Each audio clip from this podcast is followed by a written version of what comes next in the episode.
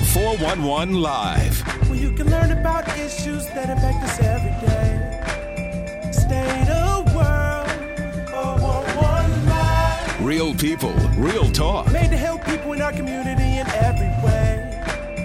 Boy or girl, 411 Live. Some sources say human trafficking is the second leading crime worldwide, and it is everywhere. In Milwaukee, we're sometimes referred to as the hub of sex trafficking, but you can find it in every county of Wisconsin. Hello, I'm Beverly Taylor. Thank you for tuning in. This is the 411 Live Real People, Real Talk. We are embarking on a multi part project dealing with different aspects of human trafficking, specifically sex trafficking, and also the healing from the trauma that it can cause its victims. Our goal is to bring more awareness to this subject.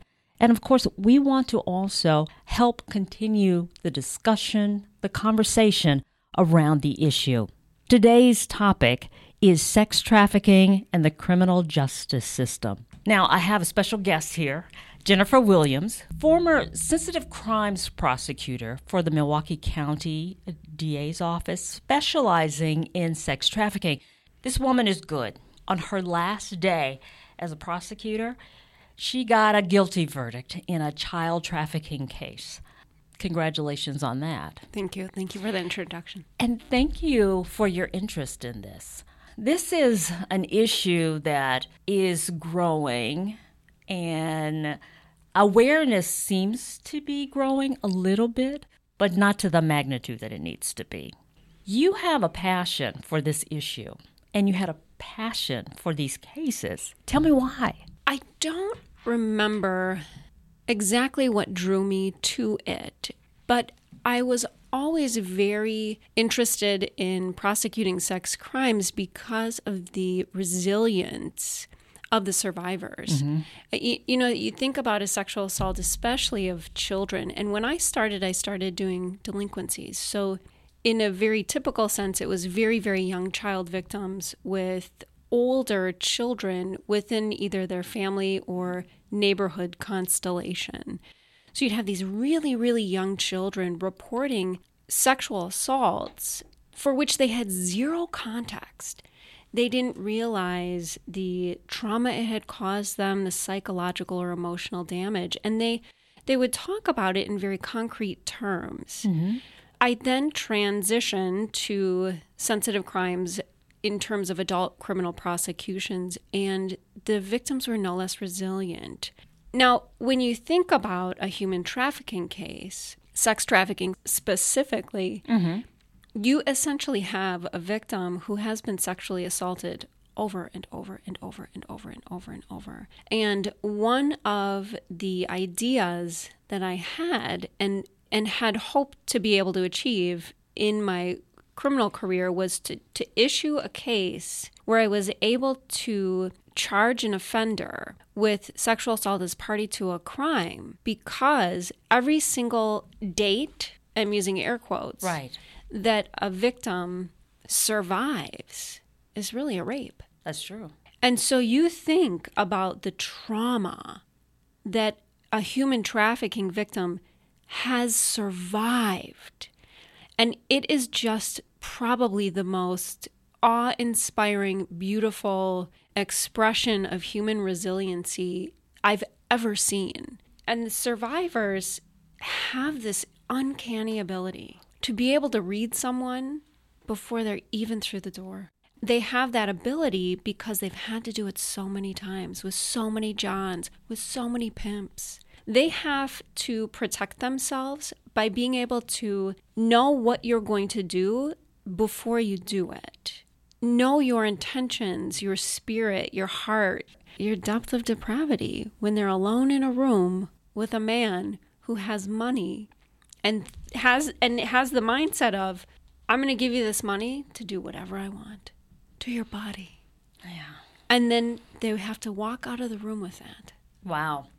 Well, having that, you know, you saying that, them being able to read people, for a victim or survivor to trust you to prosecute this case and them to testify against this trafficker, they're reading you. Absolutely. They have to trust you to put themselves on the line. Absolutely.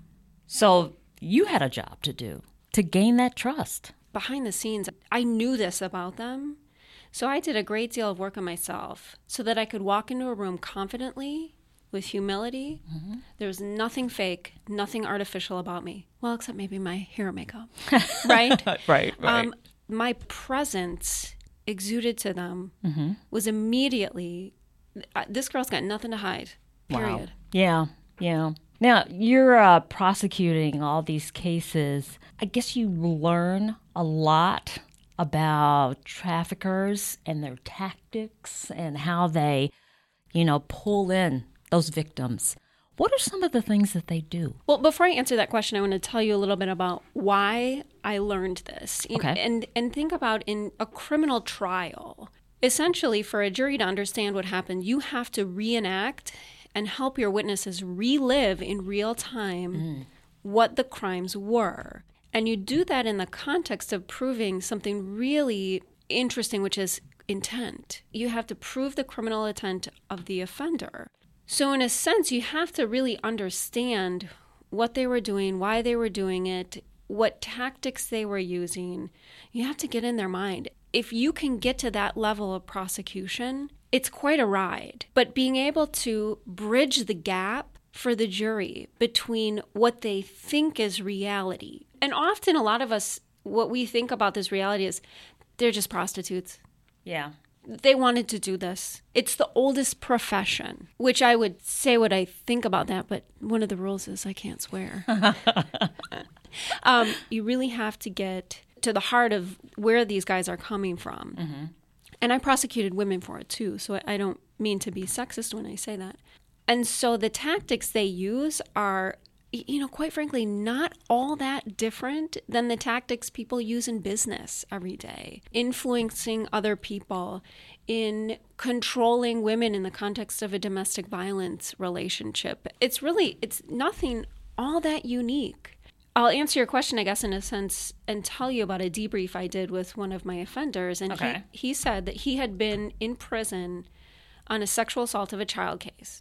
Trafficking, pimping never had occurred to him, and he met another gentleman in prison who was engaged in that life. And he told us that he read 21 Laws of Power and The Art of Seduction, and he used that every single day. These guys are so smart. You know, they are nothing short of brilliant in my experience. They are smarter than your average person on the street. It's remarkable. If only they would use those skills for legal means. we would have no unemployment. We'd hmm. probably have the cure for cancer.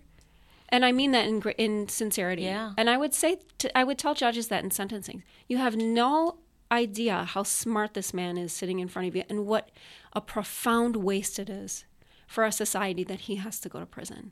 Speaking of that, having him in the courtroom on trial, and usually at sentencing anyway, they usually speak. But in that whole presentation of the trial, if they get on the stand or whatever, that power of persuasion, and I guess that is really kicking in high gear for those guys to persuade the jury, the judge, that I'm just an ordinary guy. I would never do this. Mm. She's a precious angel. I would never hurt her. I mean, I'm sure that that's being played out. Every single time. Yeah. And I had been in prosecution long enough. I was experienced to cross examine them and engage them. And I became fairly adept at being able to stay a step or two ahead of them. Mm-hmm. But they're good. They were very impressive. Wow. Let's talk a little bit about the victim.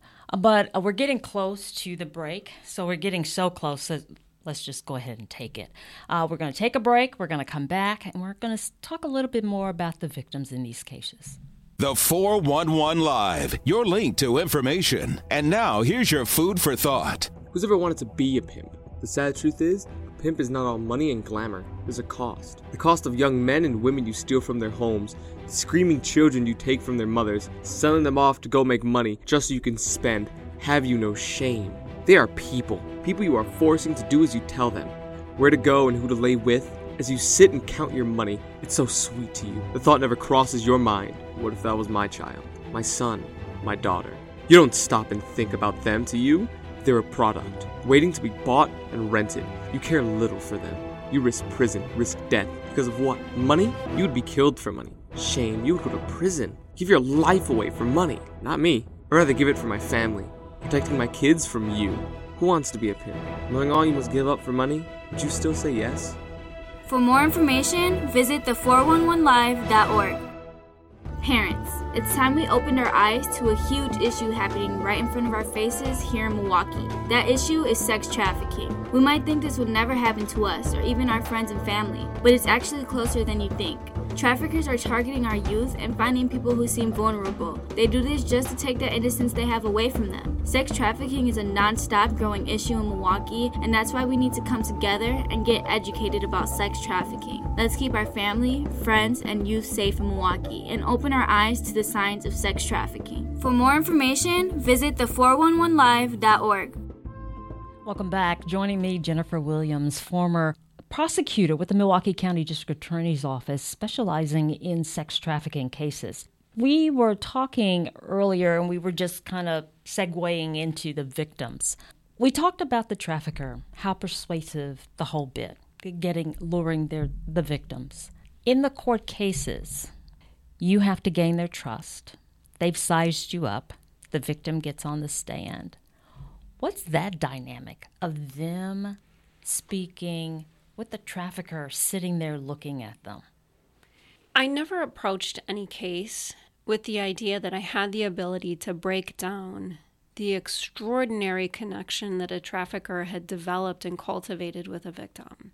And so when a victim would come into the courtroom, I knew that I needed the jury to see that.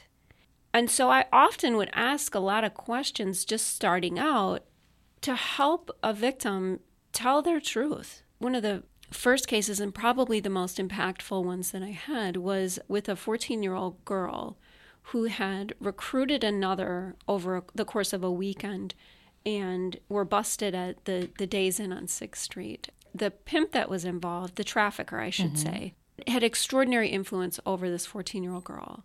She was completely in love with him. I also knew, based on her background from records I had access to, that she had no one else in the world. Mm. She was extraordinarily vulnerable. She had an abuse and neglect history that would devastate the normal person. And somehow she had survived it. She was so smart. She was so strong. She was so funny. And she had developed what I think, and I'm not a psychologist, mm-hmm. but this kind of Stockholm syndrome relationship with him, where she very much identified with him. She told me that she liked obtaining money and giving it to him so that when they were out, it looked like he had money to take care of her. She was on the stand, and one of the first questions, I, I knew I wasn't going to get her on my side, that, right. and that was fine. But I thought I could probably, since she was 14, get her talking long enough that she'd get tired and break her script. And so we started the whole conversation in terms of direct examination talking about how much she loved him. And I remember asking her a question, I'll paraphrase, of, you know, how what is your relationship to this man sitting in the courtroom? And she looked at him and she said, He's my whole world. Oh wow.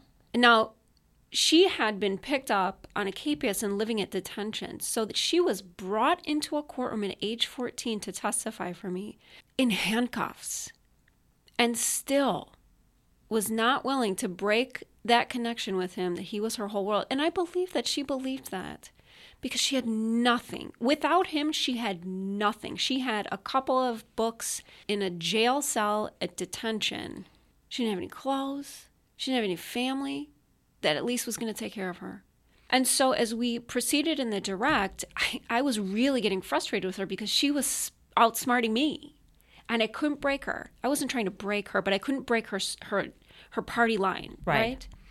And so I I started asking her about all the dates that she had done. Mm-hmm. And I was really thinking I'm going to lose this case because she's proving his What- position. what he's saying, right? right. That this was all her, this was all her idea. He didn't know, he was innocent, he just wanted to take care of her, blah, blah. I asked her a question about, you know, what was it like to go into a room with all those adult men and have sexual intercourse with them? And she looked at me and she said, I carry a piece of them, each one of them with me in my heart. And I thought to myself, and, and I know the rules, no swearing, right? But I thought right then, Right. and I thought, I just lost. I just lost this case. And I was like a deer in headlights. And for a moment, I just stopped and I had nothing to say. I didn't know how to redirect. I had, I had nothing. She wasn't done talking. Okay. That And was just she- a pause. She paused and I lost my bearings. And then she, she says, This was probably the, the moment that I decided human trafficking was what I needed to do for the rest of my life. She says, And it's like poison inside of me. Oh, wow. 14 years old. For the rest of her life, she will carry those memories, that trauma, the injustice, the lack and loss of innocence. And she's just 14. Just 14. And when she said that, I knew I had won. Right. right. You're listening to us talk about this, and I'm sure you have questions, you have concerns, you have comments. Let us know. We want to hear it because I want you to be part of this. That story is incredible. Incredible. You know, we were talking earlier before this podcast, and we were talking about the fact that sex trafficking, this is a just a enormous industry. But you were saying that we could cut it at its knees if we would take care of one thing and we're not talking about it, and that's the demand. Talk about that a little bit. The statute for child trafficking allows you to issue a charge of child trafficking against anyone who obtains, transports, facilitates, harbors a child for the purpose of a se- commercial sex act, mm-hmm. which means that you that anyone involved with this child engaged in commercial sex acts is guilty of that crime, whether they are the trafficker, the supply or the demand side. It's probably one of the best statutes the Wisconsin legislature has ever written because it is not only specific, but it doesn't discriminate in terms of the people involved with the crime against the child. And I thought that was wonderful. So I issued that charge against a John once. And I remember being shocked at the response. I walked into a courtroom and people treated me like I was the crazy one. Oh, yeah. And then I realized Because uh, you had charged this person. Right. And I learned later I was the first person in the state of Wisconsin to issue a child trafficking offense against a John. And I thought, that sounds insane because we can play a cat and mouse game or cops and robbers with traffickers as long as we want to do it. Mm-hmm. Every single one that we send to prison will have one or two more in their place. The financial incentive to be involved in trafficking is huge. And because we have gotten such low sentences, the cost is is small. And you have a lot of traffickers who come from areas where there is no there's little other opportunity. Certainly not one with that return on on investment. Right. If we just want to talk about basic business, mm-hmm. the demand, you know, because it's not that hard to drive down National Avenue in the 20s and see the girls out there working. See the Right, yeah. women, see Yeah. the children. $25 to satisfy that need for sexual gratification that's completely faceless, anonymous. Or go on Craigslist, it used to be Backpage, answer an ad that sells you the idea that this is something women are interested in or want to do. And I'm not going to say that there aren't women who consider this a profession and are proud of their profession because I, I haven't met any of them. I've Right. only met victims. But the devastation to a victim engaged in this criminal conduct is nothing like I've ever seen. I mean, a sexual assault at one, just one, is it really strikes at the core of your personhood. You know, it's the most intimate crime. You know, you think about a murder or homicide, the crime scene is the room or, you know, the the street corner. Right. As a sexual assault victim, the crime scene's your body. And you walk You- with it every day. you live in the crime scene for the rest of your life. Mm-hmm. And so the trafficking victims are just on another level. The depravity and the potential for violence and the risk. I mean, the stories they told me about things that they had experienced, it's just, I, I can't imagine. I can't imagine. So, society's attitude about the John is like men will be boys will be boys. I, I don't know because I can't understand it. I, I think if people got serious about demand, we wouldn't have such a problem. Right. And if commercial sex weren't so cheap and easy without consequence, we wouldn't have to be talking about the traffickers because we'd be talking about the real problem, which is that people think that it's okay to buy sex. Wow. But we're not getting anywhere cutting the demand. Not right now. Do you see it happening anytime soon? I don't know if the men in charge have a willingness to address this issue. Yeah. I'll be really honest. I think I can be honest. Yeah. Absolutely. But the supply is so plentiful. And the supply is easier to target. It's easier to prosecute a trafficker and focus on his misdeeds than all the faceless men who actually committed the sexual assaults. Right.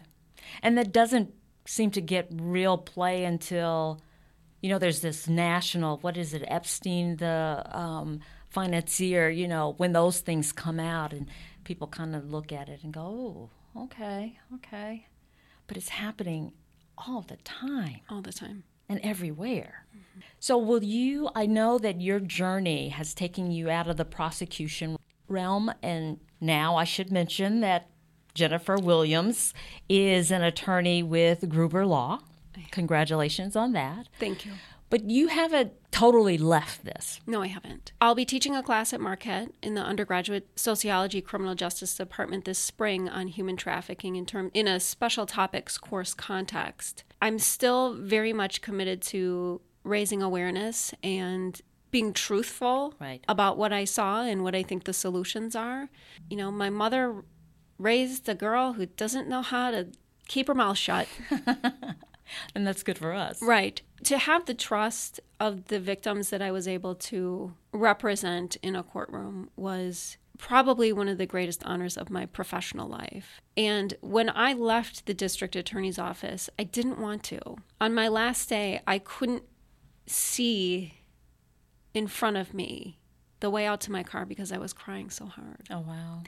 Because I felt so guilty that all of the experience and the passion that I had for representing sexual assault victims and I and now they weren't my clients in that sense but representing their stories trying to obtain some measure of justice and redress for what they had survived you know I was walking out of that building taking it all with me.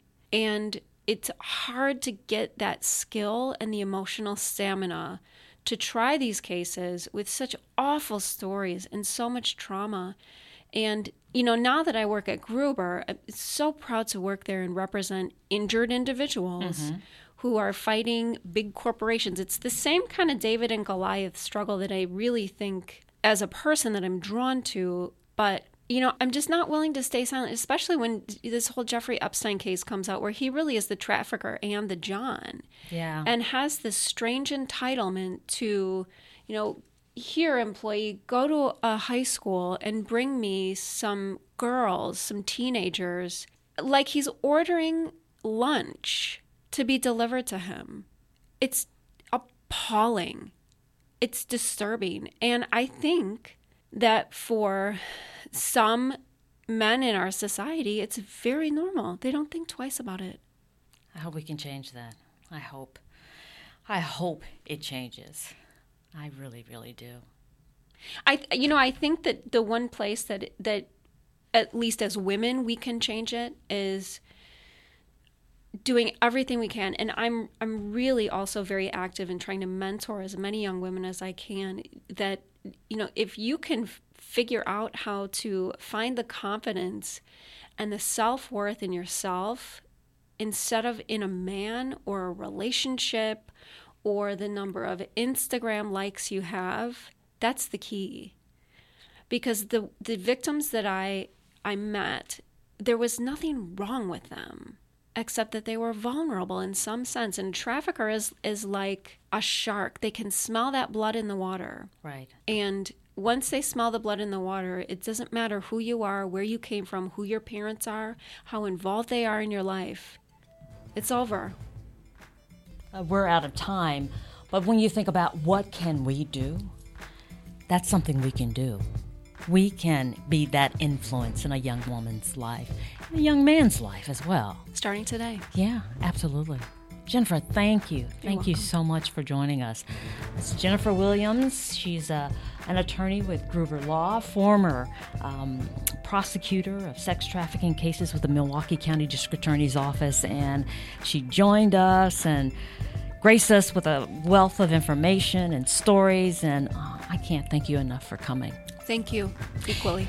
If you've heard something that you're really interested in, want more information on this topic, go to our website, www.the411live.org. You can also go to our Facebook page. You can check us out on Twitter, uh, subscribe to our YouTube channel, uh, hit us up on Instagram. What is it? I Instagram TV. And remember that we are a nonprofit organization. So if you would like to help us uh, with your donation, go to our website. We would greatly appreciate it. We think that this topic is really important and we want to tell more of them, and your donation will help us to do that.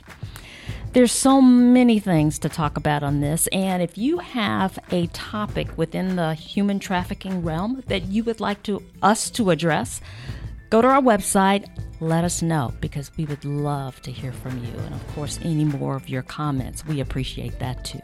So until next time, this is the 411 Live.